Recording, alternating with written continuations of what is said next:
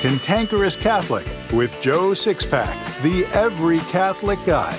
Listen to Joe tackle the really tough moral issues, current events, and politics from a Catholic perspective. Now here's Joe Sixpack, the every Catholic guy.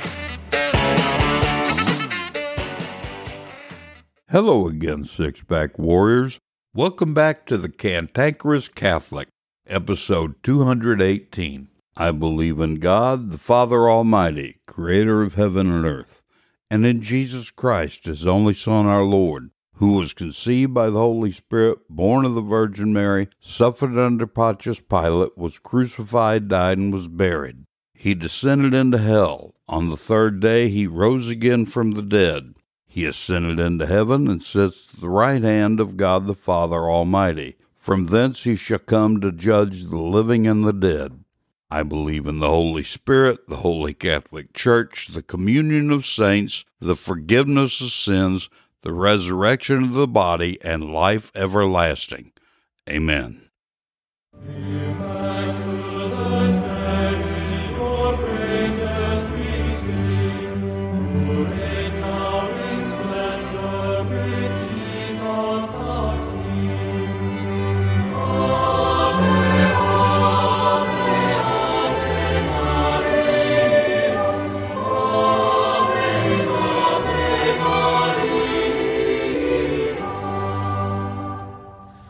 I do solemnly swear that I will support and defend the Constitution of the United States against all enemies, foreign and domestic, that I will bear true faith and allegiance to the same, and that I will obey the orders of the President of the United States and the orders of the officers appointed over me, according to the regulation and Uniform Code of Military Justice.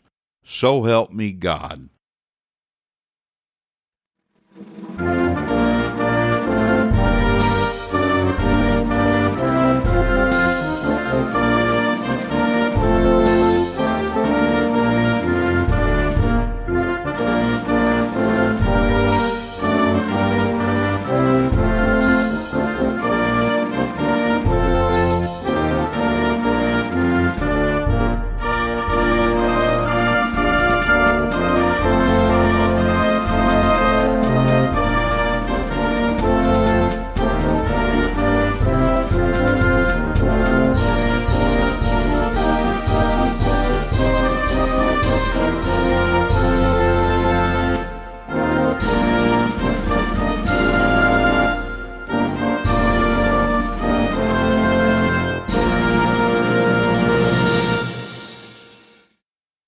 As I've said on this show many times before, Catholics must all be doing something.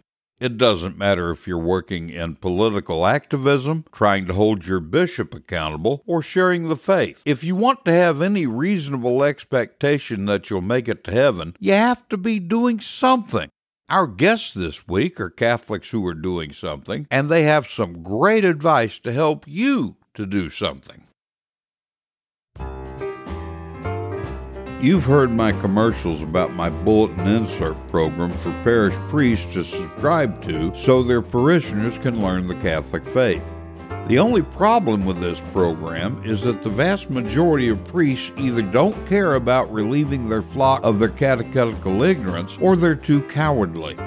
Either way, these inserts do no good if they don't get into the hands of the people. Well, I've found a way to get each one into your hand. I've renamed these small articles Secrets of the Catholic Faith, and you can get one into your email inbox every week from Substack. It only costs $5 a month or $50 a year. Just click on the link in my show notes at cantankerouscatholic.com. I told you that the first segment of the show would mostly be political. And doggone it if I didn't have Father James Altman last week, and we're talking about Catholics doing something this week. Well, these are pretty much political. Remember that it was politics in his preaching that brought Father Altman to the attention of the American people when he said that you can't be a Catholic and a Democrat. For 21st century Catholics, at least in America, our faith and politics are inseparable. Everything in politics today deals with morality, so we don't have a choice but to be involved. So, political activism is certainly something where Catholics can be doing something. Few of us think about politics being something that we get involved in for the sake of Christ and His kingdom, but I assure you that it is. Of course, the only way political activism counts towards something that helps you get into heaven is if your motivation behind it is spiritual rather than temporal.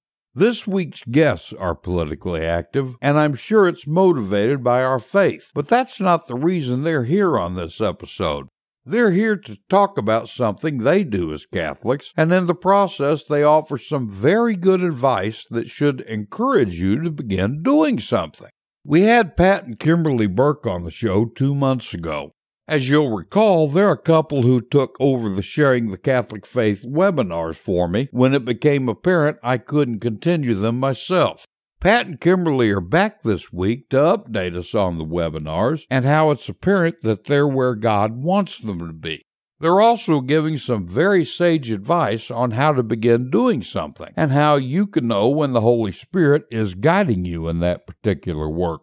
Before I play the interview for you, I think it's important to mention that the Burkes are just an ordinary Catholic couple. They have four kids, they go to Sunday Mass, they have family events, they're just average. The only difference between them and the typical Catholic couple today is that their entire family life is completely, absolutely centered around Christ and His church. Enjoy the interview. Six Pack Warriors, here we are again with Pat and Kimberley Burke. We had them on just a few weeks ago, and, uh, you know, what I wanted to do was show you about Catholics doing something the and the Burkes are certainly doing something. How are you, Pat and Kimberley? We're we're very good, Joe. I, how how are you? Doing well, yeah. Doing well. Oh, I'm as happy as a tornado in a trailer park. We're very excited to be back on with you, though. Thank you for Yes, having us. Thank you. That's that's good. I appreciate you being here. Listen, I wanted to uh, mention a few things here. You know, I want to start this by saying that I've been a lay evangelist since I was a catechumen. I've been used by God to uh, make over 200 converts and reverts over the last 30 years, uh, 35 years now. And we've made through a few through the show, but I want to explain something to you for audience for for listeners who don't realize this i was doing weekly webinars uh, called sharing the catholic faith. Due to my health i was having to give that up. And kimberley and pat reached out to me and said they wanted to do it.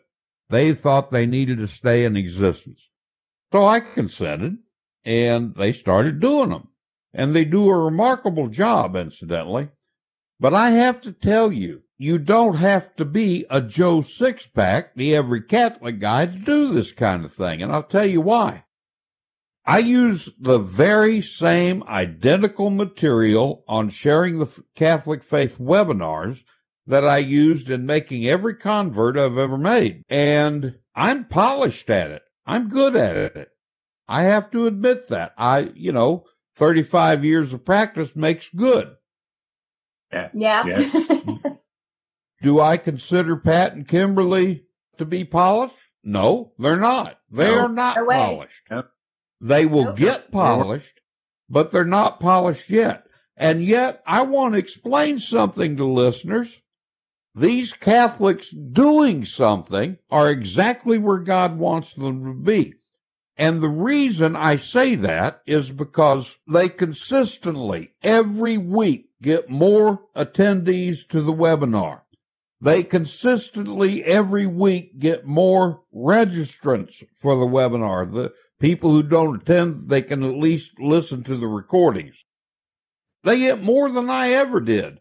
And furthermore, they're having brand new people, at least one a day, usually two or three, sign up to get on the list to get the invitations. That's remarkable. That shows you that they are where God wants them to be. These are Catholics doing something. Now, why don't you just tell the listeners a bit about uh, your experiences with doing the webinar? Mister? Uh, sure. Uh, thank you. Thanks. Thanks, Joe. Um, and yes, you, you, you are very polished and you have done a wonderful job.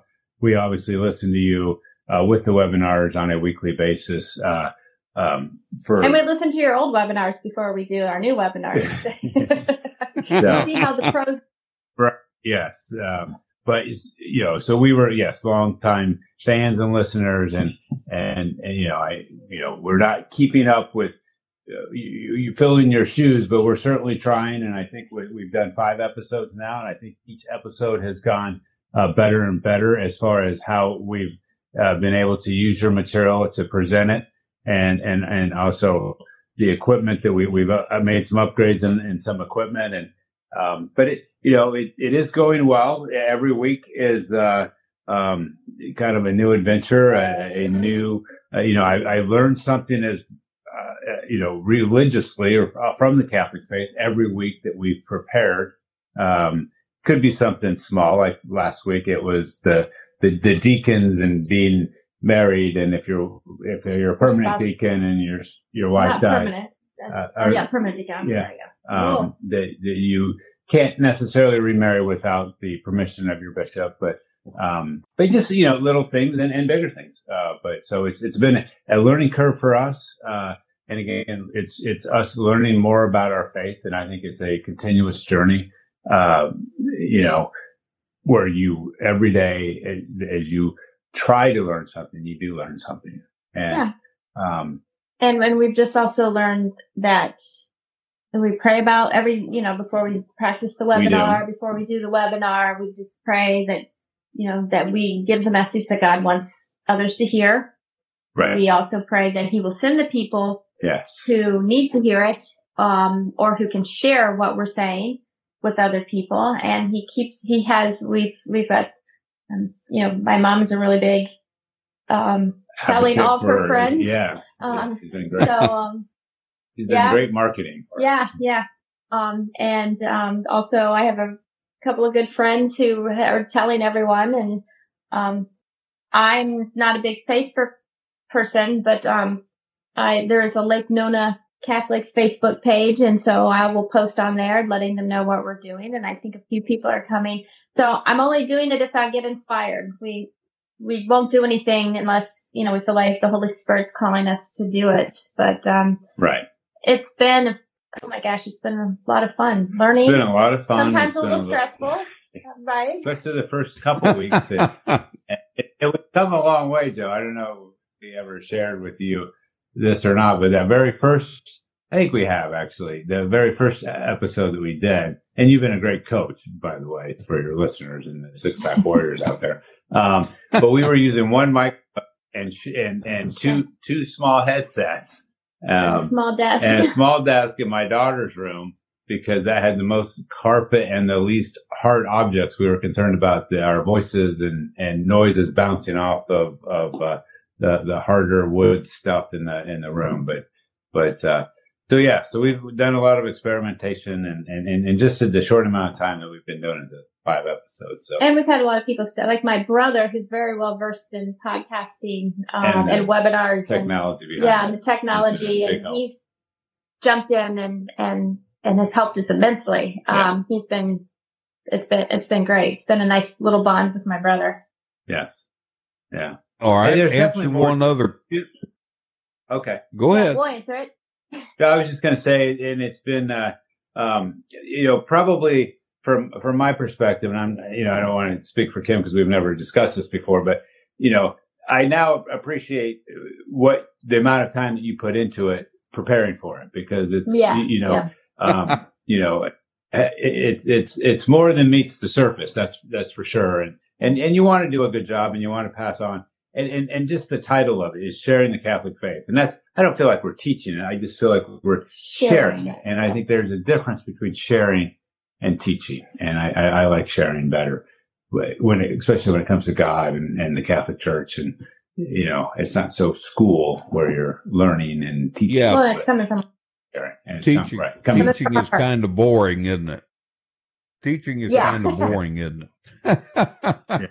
or- but and that, and that leads that leads to the uh, next question on this topic that I wanted to ask you about. Are you having fun? we are. I, I we are. Yeah. Yeah. Uh, Um, Kim gets very excited, and she's she's more like we talked about on the uh, episode yeah, uh, last Last week. week. Kim's very more outgoing, more ex ex. my excitement shows. Yeah, More. and, and I'm kind of more inward. more yeah. So, yeah. So we are so having fun, and we we, are have, fun. and I feel like we're starting to get a little groove down together. Where Yes. we can kind of go back and forth. Right. and And- jump in. Sometimes we just jump in with each other unscripted, and that's that's fun. Yeah, yeah, and and it's you know it's fun for our kids because they're helping us out, and listening to it, and and critiquing us, and Texting us during the webinar, you know, you're not loud enough, or good job, or you know, and that's fun. so it's been a, a family uh, it's been uh, fun. uh, event. Kimberley, you are the one who's excited on these webinars. And I want to stress for listeners, as I have stressed to Kimberley, uh, I think all i had to one time. She, she's just naturally effervescent. And, uh, but excitement is contagious. It's contagious. If you're excited, other people get excited. And you know, Right. whenever I first started out doing this kind of thing, I learned that the excitement is, is contagious. And I would get the strangest looks from Catholics when I would tell them Catholicism is the most exciting lived experience I've ever had. You know, I've, I've been a bounty hunter. I've been a businessman. I've, uh, I used to cut meat. I've been a furniture maker, uh, uh, and a wood carver. And I've been in, oh, I don't know, several other countries, uh, both in Europe and South America. Well, Canada as well, of course. But, uh, none of it has been as exciting as living the Catholic faith. But in order to live it, you have to know it. And as much as I love you six pack warriors, and I believe that you're trying your level best to do what you need to do, you need to understand that unless you've attended these sharing the Catholic faith webinars, I'm willing to wager you don't know your faith. You think you do, but you don't. And I'm willing to take a challenge on that from anybody at any time. I have a, I have a test prepared that anyone can get from me. And if you don't get at least 70% on that test, you don't know your faith at all. So, uh, and it's the same thing that every Catholic eighth grader had to know to graduate the eighth grade 70 years ago. So the question you have to ask yourself, am I smarter than an eighth grader? You know, so. That's good. So, Kim, your effervescence on the webinars, uh, I've only listened to what I think two of the webinars, but, uh, you know, to give you some tips and pointers.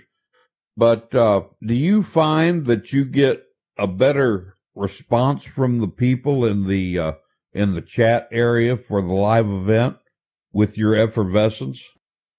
I I yes, I do think so. I think it makes people. Um, we've had a couple of questions. I think it makes people feel a little Feel bit like more comfortable asking Comfortable and- questions and or involved. and involved. Yeah. Yeah. like one one Okay. webinar we we were talking about. You know, which apostle. Who knows which apostle it was that wasn't martyred for the faith? And so I, we had him put it in the chat, and and and everyone Yeah. respond. Yeah, Right. everyone responded, and I was, uh, you know, excited. Like, wow! And and most of them actually knew that. I that made me more excited. But you know, I think um, I do get some emails and people giving feedback and and saying, you know, like, wow, like you really are into Peter. you know, because last week we talked about Peter, and that's really what kind of he was a a big a big big um Influence influencer. your- Yeah. Him yeah. Yeah. So yeah, I think, and then when people also, I'm excited and they know some personal things about what connects, what connected me to say, yep, I'm going to be Catholic. I think, I think that, um, it draws people in more because you de- definitely, why would you be drawn into something if you're just kind of mundane, right? And not very excited. Right. No. And like you said, Joe, I mean, it, it is contagious and, and, uh, I think it, it helps people want to get involved and participate and, and that's good. Uh, and, you know, whether I think, uh, excitement's contagious when, when someone sees that or senses that excitement, they, they, they, they tend to respond to it very positively and same, you know, it's kind of the same if you see someone in need of help and you see someone helping them, that that's contagious too. It's kind Right. of along the same Paying lines. it forward. Yeah. Yeah. Good. I like that. Okay. Good answer. Pat, how have you personally benefited from doing these webinars? Uh, that's uh, boy, that's a good question. Uh, I would say, um, you know, it's it's definitely, uh, you know, they uh, got me into the Bible even more. Uh, last year, I I was in the Bible quite a bit. I I, I did the uh, Bible in the Year podcast. Kim and I did that together. Um, through with Father Mike. Um, excellent. Uh, and and that you know got me got me into the Bible more so. And I, I've heard you talk about it, Joe. That you know Catholics, a lot of Catholics think that they get the majority of their Bible reading and verses um, from Sunday Mass, and and it takes a lot more than that. So. I've personally benefited from this as we've researched uh, the, the webinars each week. Uh, You know, we, we put a lot of, there's a lot of Bible verses in those and that gets me to go back and, and, and gets me back in the Bible. And once you get in the Bible, it's, it's, it's, Addicting. it's addicting. So it's hard to put it, put it down. You know, Right. you can't, it's hard to read just one verse without reading what was before it or what comes What after it.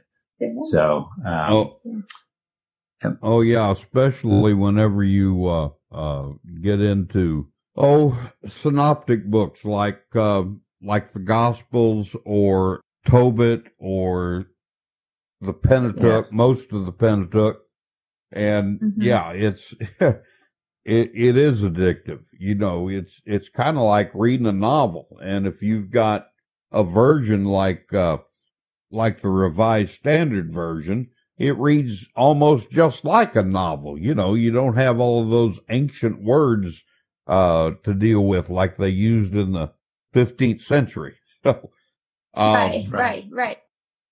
Has it helped you any, Pat? Has it helped you any spiritually? It it has, Joe. Um, it um, I think from a eh, both an individual and and and, and a sense of the of, of the family, it has helped me spiritually. Uh, it, just since it's something that we're doing uh, every week, um, and and we're preparing for uh, most days of the week, we are at least looking at it or thinking about it. We talk things over with our kids, so it's helped me. Uh, it's brought more personal and spiritual and religious conversations amongst Kim and I and amongst Kim and I and, and our kids. So, and they've been, like we were saying earlier, they've been a, a, a part of it, uh, with us kind of in the background, more the part, um, of uh, just helping us, uh, do better. Um, and, and, but it's definitely helped spiritually just to, to bring Christ up and keep him up in the subject in, in the forefront of our thoughts and, and conversations. Well, Kimberley, then I'll go ahead and ask you how, Okay. if, well, first of all, has doing these webinars uh, helped you in any way? it has helped me. Um, I'm gonna say I've always been a more vocal person about my faith. Wouldn't you say? Yeah. um, I have. Um, sometimes maybe that turns people off, but I have been more vocal about my faith. Um, but I think it's helped me to. What's the word I'm gonna say? Pace myself. No, I don't know if that's the word. Be organized, maybe about my thoughts on how to lead people to the truth. Maybe that's a better answer. Um, is that That sounds pretty good. uh, the, the, the webinars will give me a framework on my thinking. Um, because, you know, if you get so excited about something, you're, I, I get scattered and then I look at people like, what do you mean you don't understand? This is so exciting. But the webinars help me, Structure of the it, maybe? structure of it to, to be able to share it in a way that people aren't like, oh my gosh, she's totally crazy. They probably think that anyway, but maybe a little less crazy. Um, but it has helped me. It also helped me to realize we depend on God so much for so much in our lives because we have a lot going on, a lot of stuff that's impacted us and we rely on God for that and we put it in his hands. But sometimes the little things are hard to remember. Oh, I need to pray about this. So like I said, we put the webinars in his hands, you know, and we pray about it. And especially right before we go go live. Right, we, we, pray about it. And so that we put it all in his hands and let the holy spirit kind of flow through us. And um, i think that's really helped me to look at you know god even wants the little details of our lives. Um Absolutely. especially yeah so i think that's helped me focus more on the little details if that makes sense. Mm-hmm. yes it does. It does. Okay we like I said, you are Catholics doing something and all Catholics need to be doing something. We've talked about, well, you know, initially you took over these uh, webinars and we have talked about uh, podcasting. I think blogging was brought up at some point. Mm-hmm. Um, yes. You guys are all in for whatever the Holy Spirit leads you to. And uh, one important thing that needs to be inserted here is that you guys pray. You pray a lot. You ask God to help you. You ask God to guide you. What I have always done from the beginning of this apostolate, 35 years ago, I don't ask God to bless what I'm doing. I ask God to let me do what he is blessing. And that is the case, for example, with, uh, with this show. So, all that stated, what advice would you give to listeners about Catholics doing something? Pat, let's hear from you first. I, I would say, as from a laity standpoint, um, just you know, coming out of your comfort zone or getting involved in your parish or forming a group of Catholic like-minded um, and you know have a monthly uh, meeting or a, Bible study or you know just getting involved. I mean, I, I think so. I, I don't want to sound like I'm beating up our our, our fellow Catholics, but I, I was this way for Oh, beat years, them, but... beat them up, Pat, because they need beating up. Otherwise, they're going to stay in their comfort zone. Um, and and I've I've been there, and it's a the comfort zone's a good place, but just going to mass on Sunday, and that was that was you kind of check the box and ring the bell, and and you're good for the week, and go to confession, you know, a couple times a year, one quarter, and but and, you're not but, that way. but I'm not that way now, and I haven't been. And my you know my my journey through my faith, you, you know, really took off in the first interview we did. You know, was you know, I mean, from being the cradle Catholic to kind of springboarding was back about 2000 and I you know, got very fascinated with Fatima and, and studying that. And that kind of, you know, led me to really dig deeper into, into my faith and getting to know my faith and my church and the Catholic church. And, but, uh, uh, um, you know, I would just say getting involved in some aspect is, you know, and, and then it's the first step. It's the first step. And then once that first step is taken, a lot of times that's the hardest step, you know, like, again, these webinars, you know, I mean, you know, we were doing other things, but not in an involvement standpoint from at our church for the most part. We weren't teaching CCD or, or religious education classes or that, but you know, we, we, we did that at home with our girls and we taught them religion and taught them the catechism and, and, uh, um, and our boys when and our boys when they were yes. Uh, I was more you because I wasn't around. That's right. You weren't around. You uh, were working. working a lot, but um, um, yeah, just getting involved. And once you're involved, it's, I think it's easier to take that next step. And, it, you know, just from a standpoint from just Kim and I, and now that we've started these webinars, like you said, we're, we're open to other things, you know, wherever the Holy Spirit leads us. And, and, and maybe it's just, you need to take just that one step and that's it, you know, maybe that's all God's calling you for at that time or the Holy Spirit or whatever, but mm-hmm. just, just doing something, I think is, is the, is all the, right, the then first let step. me summarize let me summarize what I think you're saying. What I think okay. you're saying is that every Catholic needs to look at getting something that takes him out of his comfort zone to find out that God won't slap your hand or spank you. Exactly. Uh, and that Yes. you can actually contribute. Yeah. Exactly. And make a difference. Contribute and make a difference. Yes. Yeah. You summarized that very good. I rambled on for several minutes. You summarized it in a seconds. That was That, that was, oh, eh, as Reagan told Johnny Carson in last week's show, uh, it was, it was, uh, uh, I forget the word, something worded. It was, yeah, but anyway, in this case, it's, it's, oh, delicately worded, but very verbo- verbose. So that's okay. Kimberley, what kind of advice would you give to Catholics about doing something? Well, first I would advise them to discern what they're being called to do and to um, be open to hearing what the Holy Spirit brings down to them. Um, right? Yeah.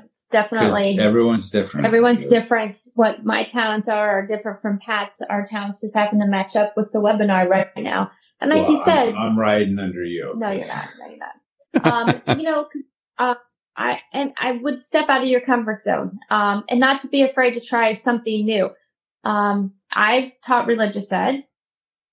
I obviously still don't do it. I don't. I don't feel that was what God was teaching me because you know my students would come in and say, you know that thing you taught us about the Holy Spirit last week. My parents said that's not true. So you know, I don't even know why we're here now because, you know, my parents are telling me the things you tell, you're teaching me aren't true when I knew they were. So that was discouraging.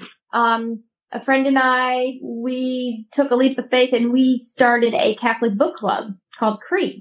Catholics reading, um, educating, enlightening, and discussing It was great. And it worked where, you know, it was a leap of faith because I, you put yourself out there as vulnerable because then you're reading true Catholic books, and sometimes there's things in those books that people did not want to um, Hear. or read. And then I tried to start that same book club when I moved to another state, and nobody was, you know, interested. So I decided, okay, God doesn't want me to do this. So I'll move on to the next thing. So I, I have to say that it's discerning. You need to discern and and do what God is willing wants you to do. Do His will, and then you have to step out of your comfort zone um, and and do it. But and while you're doing it, pray, pray, pray, pray. Yeah, Um, That's, and- that's and not- good. I yeah. Go ahead. Sorry. no, you I was just go gonna say, not afraid you get that that idea of like, oh, I should be in a, doing a Catholic blog. Don't just dismiss it because you don't think you can do it. Um, talk, you know, pray about it. Talk to someone who you know is solid in the faith that that can help you walk through it, or um, talk to your priest or spiritual director, someone, um, so that you you don't lose that that thought that train that that thought that came to you that the Holy Spirit's trying to get you to do. Okay, good. I I have frequently had the question over the years, how do you know the Holy Spirit wants you to do something? Well, you don't always. You don't always. Right. There have been numerous things over the years that I have attempted or uh really gotten into that uh uh, I thought the Holy Spirit was leading me, but it wasn't long before I determined, no, this was me leading me and not the Holy Spirit. Right. So, but Right. whenever you feel inspired to something, you've got to try it. You've got to try it. You'll find out in short order whether or not it's the Holy Spirit. Believe me, you can tell the mm-hmm. difference. and I have to admit, well, let me tell a little story. The priest who received me into the faith handed me, I, I don't even think they're in print anymore. He handed me a small penny catechism. They're called penny catechism. And he said, I want you to start sharing the faith with others. And I said, you know, I, I was still a catechumen. And I said, no, father, I don't think I want to do that. I want to just live my newfound faith in peace and anonymity. And he said, I understand that. Make sure they understand the ninth article of the creed. I said, Father, I don't think you heard me. I don't want to do this. He said, sure, I get that. make sure that they understand everything about the Holy Eucharist. I said, Father, what part of no do you not understand? And he said, I understand perfectly. Make sure they understand what the cardinal sins are. Oh, come on. Come on. he was an octogenarian, and I didn't see any sense in hurting his feelings. So I wrote the Archbishop. And uh, when I got his letter in return, it essentially all boiled down to one thing obey your pastor. I think you'd make a marvelous catechist. Well, that was the birth of the apostolate because, okay, the priest told me one thing. I didn't like it. I went over his head. I got the same thing from a successor of the apostles. Now it was a matter of obedience. Right. And right. I started doing it. To this day, 35 years later, to this day, I never want to teach the catechism. I never want to share the faith. I, I, I shy away from it every single time. Those several years I was doing the webinars, I dreaded every Sunday evening. But I've also learned that the only time I'm truly happy is whenever I'm sharing the faith. And a priest told me one time, he said, sounds vocational to me. so, you know, that's, that's an important part about Catholics doing something. I, I want right. to urge all of you listeners, the only limitation to what you do is what you leave yourself open to. You want to have a TV show sharing the Catholic faith. You can do that. You can do that. I can show you how to do that. If you want to have a radio show, if you want to have a podcast, if you want to blog, uh, if you want to just print and pass out tracks, I could show you how to do all of that. All of that. Because the only limitation is your separation from the Holy Spirit. The Holy Spirit is your guide. And he, after a while, whenever you, whenever you figure out the first few things you do aren't from the Holy Spirit, you'll eventually figure out how to tell whenever he's the one who's really telling you to do something. And right. all uh, Catholics need to be doing something. So, yeah, yeah. well, I, you guys agree? I absolutely I, yeah. agree. And you know, all, and not only are you like, again, maybe we came out of our comfort zone to do this, but it also, we have the people coming onto the webinar. We have some, I, I don't know, loyal people who keep coming back week after week. So thank goodness we haven't scared them away, right? Right. Which then is reinforcement that we are where we're supposed to be. But it's also out of, outside of sharing the faith, it's also forming a community. Because I'm always asking people, how can I pray for you? I write it down in our family prayers at night. We pray for all those people who ask. So I started asking that on the webinar. And so that's kind of helped connect and form a community. And it shows then, you know, the, the, church, the Catholic Church, as we'll talk about the, the four marks of the church this, this Sunday night, it is universal. So we are connecting with each other through this webinar and demonstrating the force of the universal church. Yes. Yeah. And I want to point out, I want to point out that right now forming what you call community is probably more important than it ever has been. Uh, yes. the vast majority of our bishops are faithless. The USCCB is a criminal empire. They don't care about the church. They care about their power. There are only a handful of bishops who are good men who I think all but one of them is a coward, and that would be Bishop Strickland, who incidentally is on the show every single week. Yes, we talk that. but because the bishops and this, oh, this pontificate is a dumpster fire, because of the confusion caused by this pope and all these wayward bishops, right now, the laity are left to drift in an infinite ocean. And I agree. Yeah. So this sense of, of community that you mentioned, Kim, is so important to form. The, uh, this show, uh, this interview will probably be on the show in two weeks. I'm, uh, I'm Okay. going to be running an, I'm going to be running an interview with Father James Altman, I think the week before you, but, uh, Okay. I have to look at the schedule. But, uh, what would you want to tell listeners about two things? About why Catholics should be doing something and why they should attend the Sharing the Faith webinars.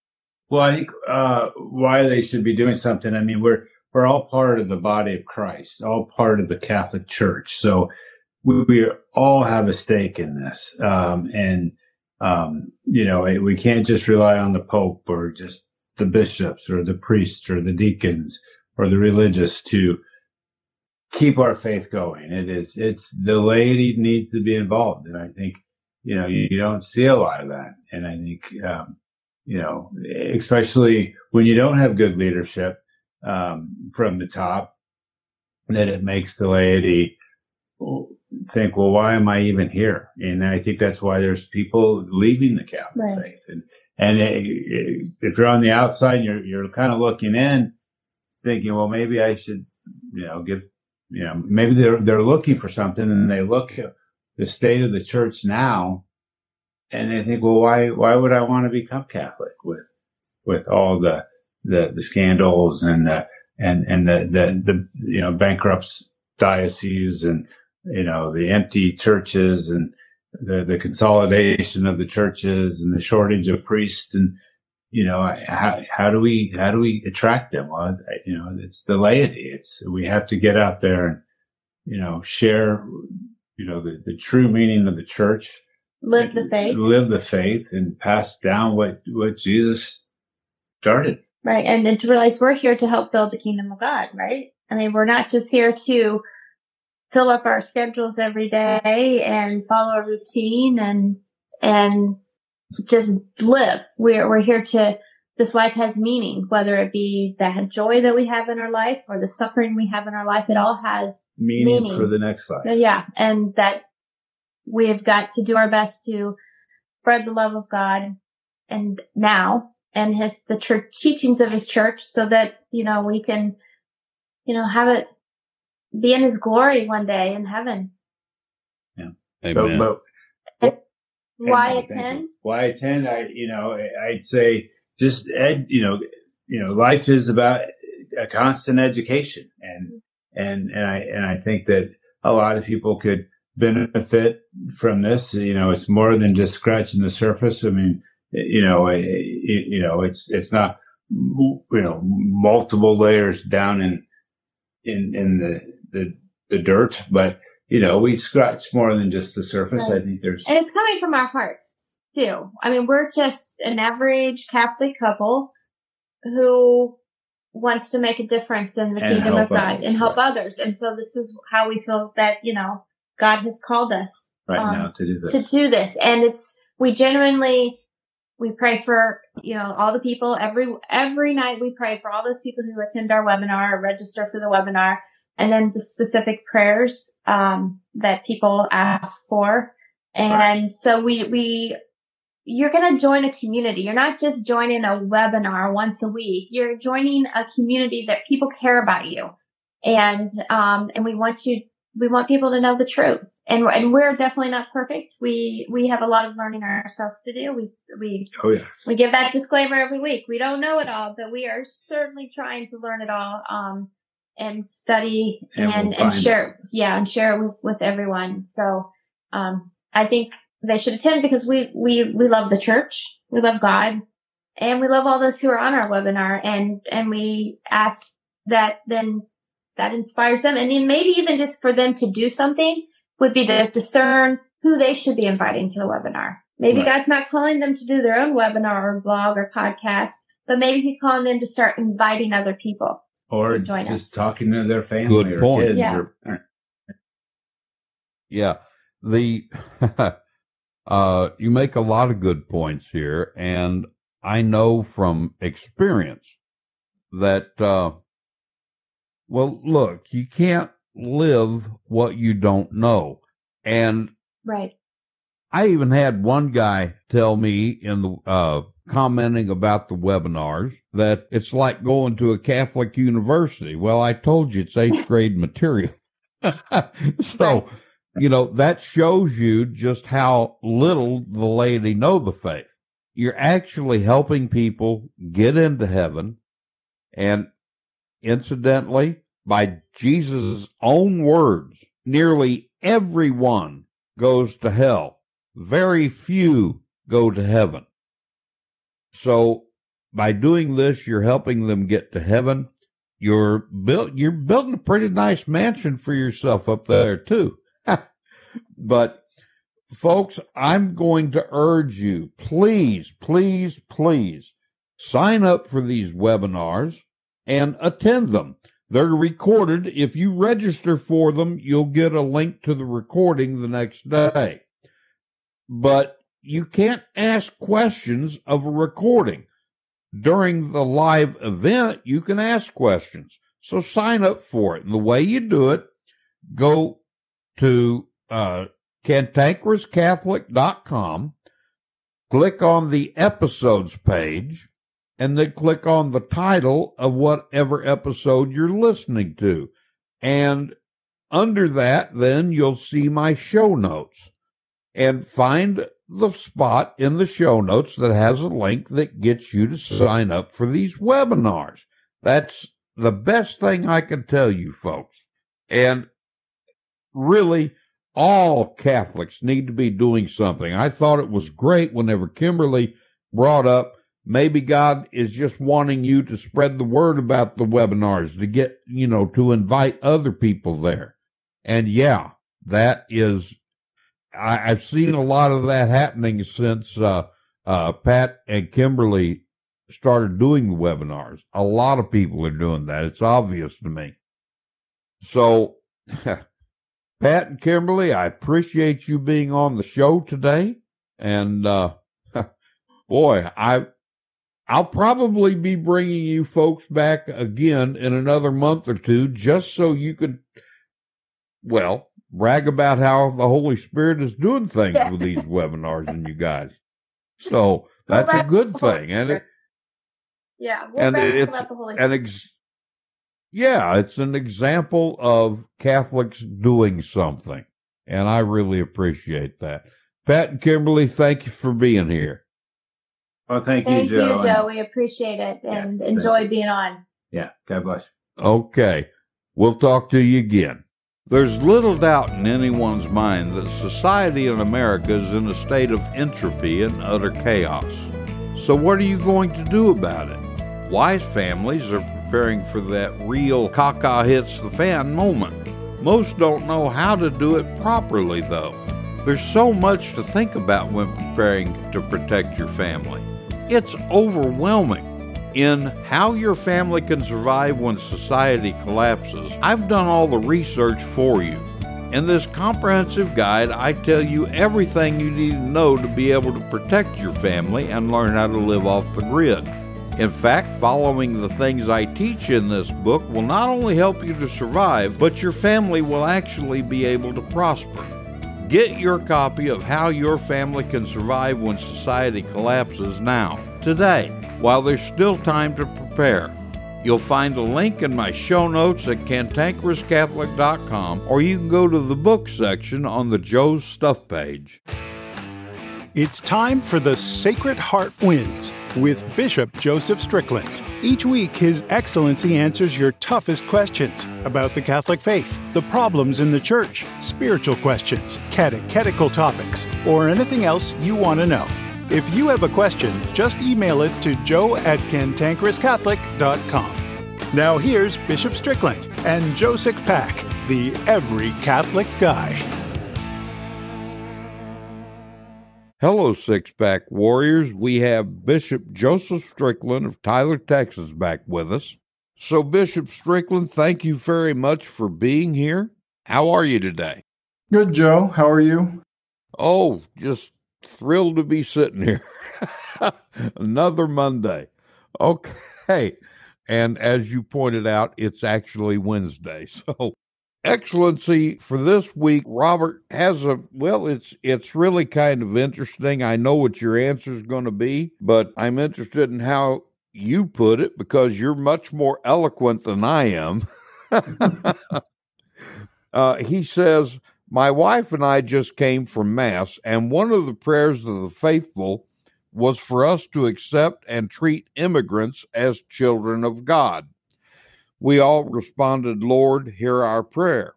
That got me to thinking about how we, as Catholics, should view the millions of illegal immigrants who are streaming into the United States without the due process that our government has set up for legal immigration.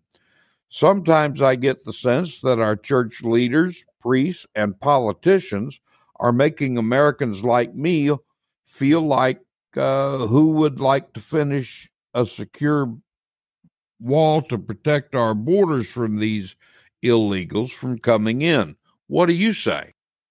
Well, Joe, I think that uh, Robert's question is is one of the main questions of, of our time in this nation. And the church teaches eh, really the way I would look at it as I've reflected, I'm sure we all have thought about this a lot.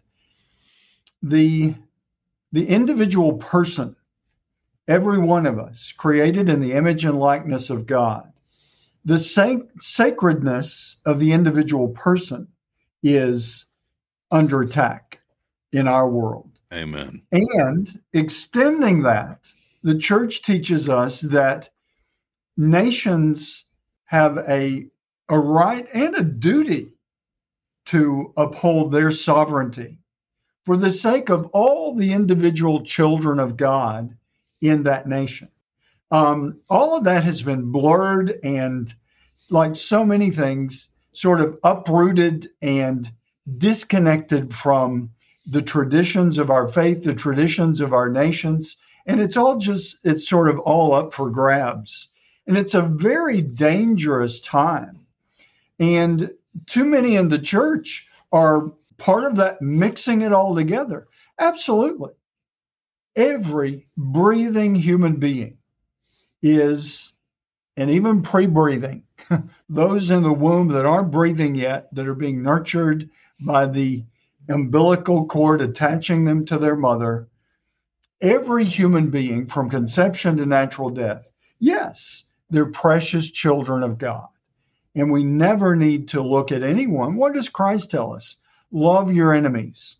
And sadly, the enemy can take many different forms. In, in, the time of Christ, it was true. In our time, it's true. Certainly, those who are at the borders of our nation or of whatever nation, and from what I'm hearing, it's not just the southern border, it's the northern border now, more and more all the borders.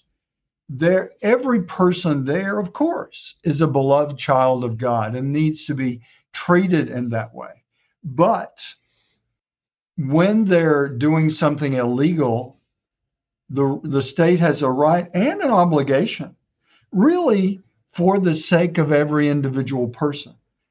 The person committing a crime of illegally entering a nation or of illegal, illegally entering a jewelry store and robbing it. When people are committing crimes, the best way to love them is to stop them and say, You're not allowed to do this for your own good, whether you believe it or not. That is loving the person as a child of God, to have laws, to have restrictions, to have law and order that is for every person. So a lot of that seems to have been lost. And it's just like, well, you know, it's it's immoral to have a border. That's ridiculous. That's chaos. And too many of the leaders in church and state, I'll just say it, too many seem to want chaos. And they're certainly promoting chaos. That's not good for anyone. That's not good for the many people that are coming seek, seeking asylum, that are finding, you know, themselves in dire situations in their own country and looking for safety, looking for something better for their children and for their families. They're caught up in it along with the people that are nefariously and totally taking advantage of, I started to say taking advantage of the system. What they're taking advantage of is a lack of system, a lack of law, a lack of law and order. Um, so that prayer of the faithful, it, and you know, too many times, I mean, it really is a sad time that you have to kind of really be careful about what you're praying for at a mass where uh, the prayers of the faithful are being offered. Too often, there's a political agenda there that undermines the true good of the individual. So, absolutely, every person needs to be treated as a child of God, but we need to learn better what it means to treat people as a child of God with justice and mercy. Amen. It's like mercy, mercy, mercy. But mercy without justice is a mess. And that's where we are. Yeah, amen, Bishop. I think you said that very well. If I may, Robert, I'd like to own, uh, add my own perspective. As Catholics, we're taught to uh, hate the sin and love the sinner. And we should love every single one of these immigrants.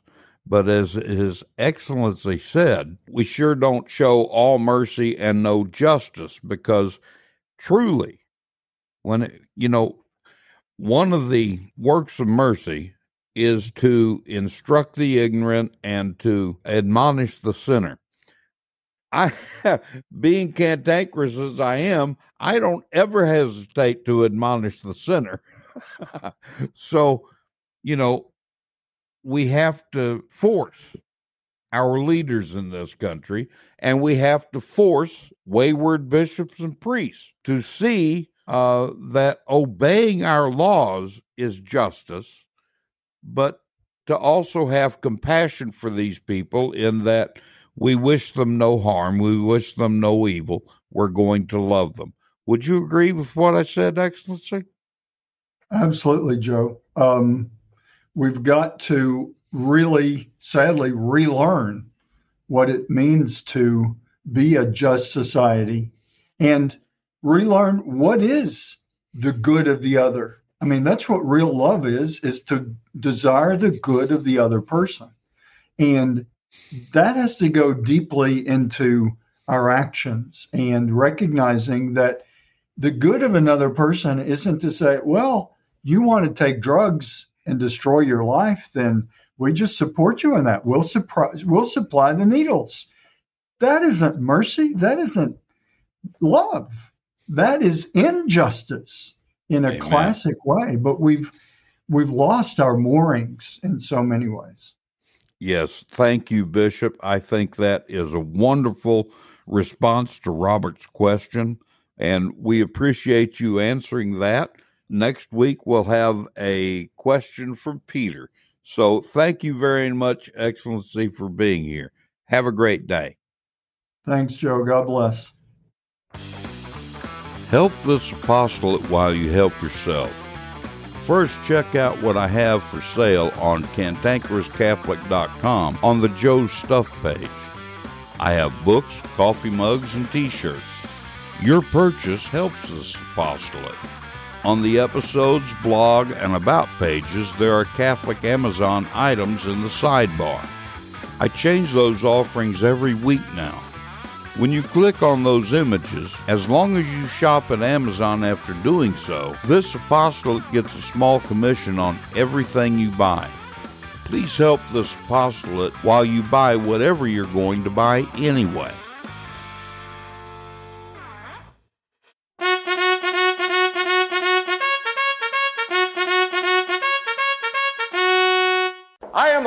But I am fair. It's time for the Catholic Boot Camp with your drill sergeant, Joe Sixpack. the Every Catholic Guy. Learn the Catholic faith and how to defend it like you've never heard it before. This boot camp is tough, so there's no political correctness, no spirit of Vatican II, and no namby-pamby platitudes. Drill Sergeant Joe Sixpack, the Every Catholic Guy, will prepare you for spiritual war. Now here's Joe Sixpack.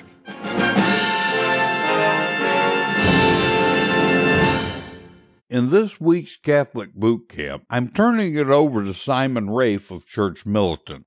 You really need to hear this, and I'll close for Simon with a comment. How do you dress for Mass? Hopefully wearing Sunday best. I'm Simon Rafe, and I'm taking the hardline. Welcome back to Hardline, the show that upsets you because I'm right. I'm Simon Rafe, and joining me later will be Joe Enders, my producer, and Jules Gomes, our Rome correspondent. We will be having fine and intellectual chats you can listen to and say, quite so, quite so. But for now, let's talk about what you're wearing at Mass. And when I say you, I mean you if you are a dude a guy, a man, a person assigned male at birth. Unlike many people out there, I know what is a woman and I know I'm not going to be addressing the subject of what women should wear at mass. It's a good topic. It's a conversation that is worth having, but I'm not having it today. It's not even that a man shouldn't be telling a woman how to dress, although I suppose there is a little bit of that. Maybe Christine Niles can tackle the subject on her show Forward Boldly. I'm not addressing it today. The reason I'm not addressing it is that the main problem or, and let's be honest here, the main perceived problem, the main perceived problem with women's dress at mass is that it's immodest. It's undignified. It denigrates rather than elevates the feminine. It's distracting and may tempt others to sin. And all of that is probably true. Although I will be honest and say a tangential hardline here is that the sin it tempts people to is more often than not rash judgment and uncharity rather than unchastity. Especially for you. And by you, I mean the ladies, the girls, the females, the what that is a woman. If you are a woman and you are watching this, then I don't think, and maybe I'm wrong, but I don't think dressing immodestly for mass is really all that big a problem for you. If I were to talk about it, it would be me railing against someone other than you, and you would be able to go, quite so, quite so, and feel good about yourself, united by a feeling of superiority against someone else. Thank you, Lord, that I am not like that tax collector who dresses like a slut. So, I'm not going to talk about what you are wearing at mass if you're a woman, but I am going to talk to you if you are a woman because, well, let's be honest here, ladies. What men wear in social settings is often strongly influenced by the women in their lives. So don't tune out if you're a lady, but realize that I'm talking to you and taking you to task as well as the guys. With all of that said, gentlemen, can we start dressing properly for mass?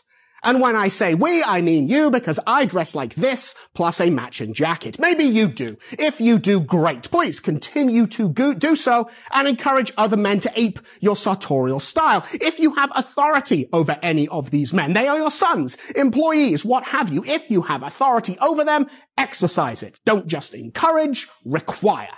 But if you don't dress properly for mass, start.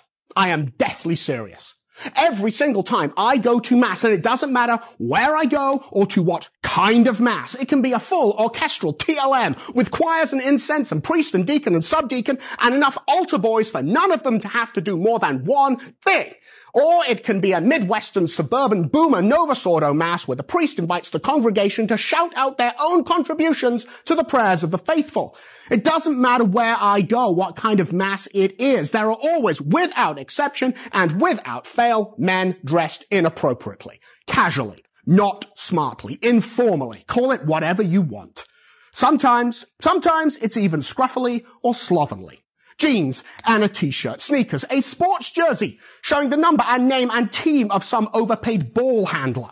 If it's hot, maybe shorts and flip-flops. In the winter, some coat that Amundsen would have found useful during his sojourn to the South Pole. Maybe none of it is ironed. Maybe it's pulled or stretched or a little bit dirty. It often has some branding or a logo on it, the name of the aforementioned posse of ball handlers, a music group, or just the name of the corporate fashion house. I use the term under advisement. Maybe just the name of the corporate fashion house who designed it and paid pennies to a sweatshop to have it sewn. You know exactly what I am referring to and you are already starting to pretend you don't. You want to make this about me telling you to dress like a fashion plate, like it's black tie, that you need to be rocking a $3,000 set of tailored Armani, or I think you're a slob. You want to argue the outlier cases of the person who has literally no clothes other than jeans and a t-shirt, or the hard-working blue-collar guy with mud on his steel coat, toe caps, and dirt under his fingernails who is coming to mass after a long stint in the mines, or the factory, or the mill. I ain't talking about any of that, and you know it. I ain't talking about the time when you are on vacation and you are walking through the streets of the quaint little Maine fishing village and there's a church and you nip in just to see it and mass is just starting so you stay and surely the mean old limey wouldn't tell you I have to miss mass rather than attend in my women want me fish fear me t-shirt. I ain't talking about the situation where your car breaks down and you have to change the tire and your suit is ruined and you have a set of overalls in your car so you wear them and oh right, so I'd throw you out of mass, even though you got there in time for it and got the family there just because you're dressed like Beau Brummell. I ain't talking about any of that and you know it. I'm talking about the general, normal state of affairs. When you get up in the morning for a 9.30 mass at your parish and it's a half hour drive away, so you leave at 8.30 to get there in time, so you're putting your clothes on at 8 and pick something smart. A shirt with a collar and cuffs, a sports jacket, maybe a tie, certainly leather dress shoes and trousers that aren't made of denim. Definitely not some branded jacket, not a t-shirt or polo shirt, maybe, just maybe, throw on a suit. A suit is not an expensive investment, gentlemen. There are places in every major city where you can get a suit for probably less than you spend on your ensemble of jeans and t-shirt and sneakers. It's a good investment because there are so many times when you can wear it. If you were going to meet the head of state, the president, the king, whatever is appropriate for your country, if you were going to meet the head of state, you would wear a suit. Even assuming you don't dine at the White House on the regular, there are always times when you are meeting someone of a higher rank in a formal situation. If you were going to the bank to beg forgiveness on a loan you desperately needed, but had no chance of paying back, you would wear a suit. If you were going to court to beg a judge for leniency for a crime you committed, some transgression that you could be justly punished for, you would wear a suit. If you were going to meet a man and ask for permission to court his daughter or even to ask for her hand in marriage, you would wear a suit. Or if not, a suit, something smart, possibly formal, certainly not casual. It would be elegant and sophisticated and not associated with leisure or comfort or ease or athletics or relaxation. Because all of these examples, the head of state, the creditor forgiving you, the judge showing mercy, the man granting a beautiful largesse, all of these examples are what you are doing at mass, but even more so. You are begging forgiveness for awful crimes. You are begging mercy on a debt you can never repay. You are meeting the literal king of the universe. And you are entering into the most wonderful love story the world has ever known.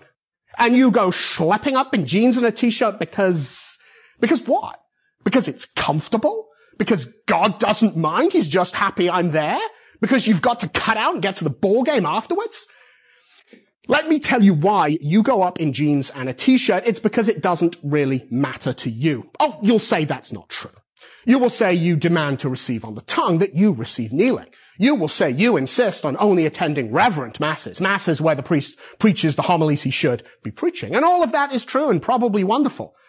But when and if you dress for mass in something other than your Sunday best, well, you are giving God not your best. It's that simple. The Catholic life is not a collection of separate grades that are averaged out. So if you do badly on something, but well on another, it all bounces out and you pass. It is a series of separate things and you are expected, no, no, you are required to give your best in each of those. God demands your best. He doesn't demand the best. He demands your best. And for clothing for mass, that means Sunday best, your best. I'm not talking about some objective standard where you get tossed out on your ear if you don't have this season's fashion. I'm not talking about outlier cases of emergency or damage or surprise, although, although I'm doing something after mass is never an excuse. Carry the workaday clothes in your car and change after mass. I'm not talking about outlier cases of the impoverished, the working man squeezing mass in between the shifts he has to work for his family, the time your washing machine exploded, and all you have is the, my sister went to Boca Raton and all she got me was this lousy t-shirt, t-shirt. I am talking about the general, normal situation where you get up in the morning and you pick your clothes. Or, or when your wife or mother picks your clothes. Ladies, prick up your ears. I'm talking to you now. Women have an enchanted, nearly supernatural power over men in their household. That power is not your persuasive charms focused through your beauty and loveliness, although you do have that. No, the power you have in a traditional Catholic household is simple. You do the laundry. You determine what is clean, what is available, what is laying out for the men in your house to put on. Ladies, if your husband or sons aren't dressing right for mass, you have the power to change that and you should, and they will welcome it because of your persuasive charms focused through your beauty and loveliness. Because this is the final point I will finish on. It's for the single guys. Gents, a well-fitted suit, even just a set of smart clothes when all your contemporaries are dressed like they're going skateboarding. A well-fitted suit on a guy is like catnip to a young lady. It silently says a whole bunch of things about you to her, and more importantly, to her parents. Gentlemen, if you want to get someone to do your laundry, you need to start paying attention to it yourself. Simon had some wonderful analogies about when you'd wear a suit or jacket, tie, and slacks, but I think he left out the most important one. If you were invited to a private audience with the Pope or a dinner with him, how would you dress? You wouldn't go to meet with the Pope the way you ordinarily dress for Mass. You'd go wearing a suit and tie, or at least a jacket, tie, and slacks, wouldn't you? Don't say you wouldn't, because I'll tell you right now that you're lying to me at best, and lying to yourself at worst, and lying to God worst of all. No, you'd wear the best you've got.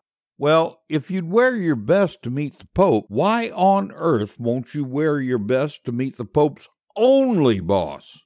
When you're at Mass, you're meeting with the King of the universe. Dress like it. You might want to sit down for this one. I'm going to stop asking you for gifts to support this show and begin asking you to help me get more listeners to the Cantankerous Catholic. It won't cost you anything except a few minutes of your time. The more reviews the Cantankerous Catholic gets, the more often it's displayed by the podcast aggregators when people are looking for new podcasts. Occasionally, this might cause the Cantankerous Catholic to get attention from Podcast Magazine, the industry's trade magazine. So click on the link in my show notes that says Rank and Review the Cantankerous Catholic so more Catholics can join us. Then write a short review doesn't cost you anything and it doesn't make me anything. It just gets more listeners for the Cantankerous Catholic and makes the USCCB livid. That's a good thing. The Catholic Church is 2,000 years old. A lot of wisdom is gained over two millennia. Each week we'll share some of that wisdom with a Catholic quote. So here's this week's Catholic quote. This week's Catholic quote is from St. Dominic Savio. He said, I am not capable of doing big things, but I want to do everything, even the smallest things, for the greater glory of God. I believe a really great way to teach the faith is through stories, parables, and anecdotes. So here's today's story. St. Lucy was reported to be a Christian and was led to the governor of the city for a trial. She couldn't be made to give up her faith. The governor, admiring her bravery under torment, scornfully said to her, Is the Holy Spirit in you? She calmly replied, They whose hearts are pure are the temples of the Holy Spirit. The governor spoke angrily, But I'll cause you to fall into sin, and the Holy Spirit will leave you. She answered, And I, remaining faithful to God, won't consent to sin, so that the Holy Spirit will double my reward. Then the tyrant had her dragged to a place of sexual immorality. But since no power on earth could move the pure virgin to commit sin, she was brought back again to the governor. Lucy said to him, You see now that I'm the temple of the Holy Spirit, and he protects me. Nothing evil can happen to me unless he permits it. The governor ordered a fire built around her. It burned fiercely after oil had been poured on it, but Lucy remained unharmed. Finally, a sword was plunged into her heart. A priest came to her with communion. Then she went to be with Jesus. As long as you're in a state of grace, the Holy Spirit lives in your soul as his temple. There he gives you all the graces you need to avoid sin and practice virtue, just as he strengthened Lucy to avoid temptation. Remember the Holy Spirit in your soul and pray to him for help when you're tempted by the evil spirit. Never put him out of your soul by committing mortal sin. This has been The Cantankerous Catholic with Joe Sixpack, the Every Catholic Guy. Thanks for subscribing, and be sure to visit cantankerouscatholic.com to get your free copy of Joe's popular book, The Best of What We Believe Why We Believe It.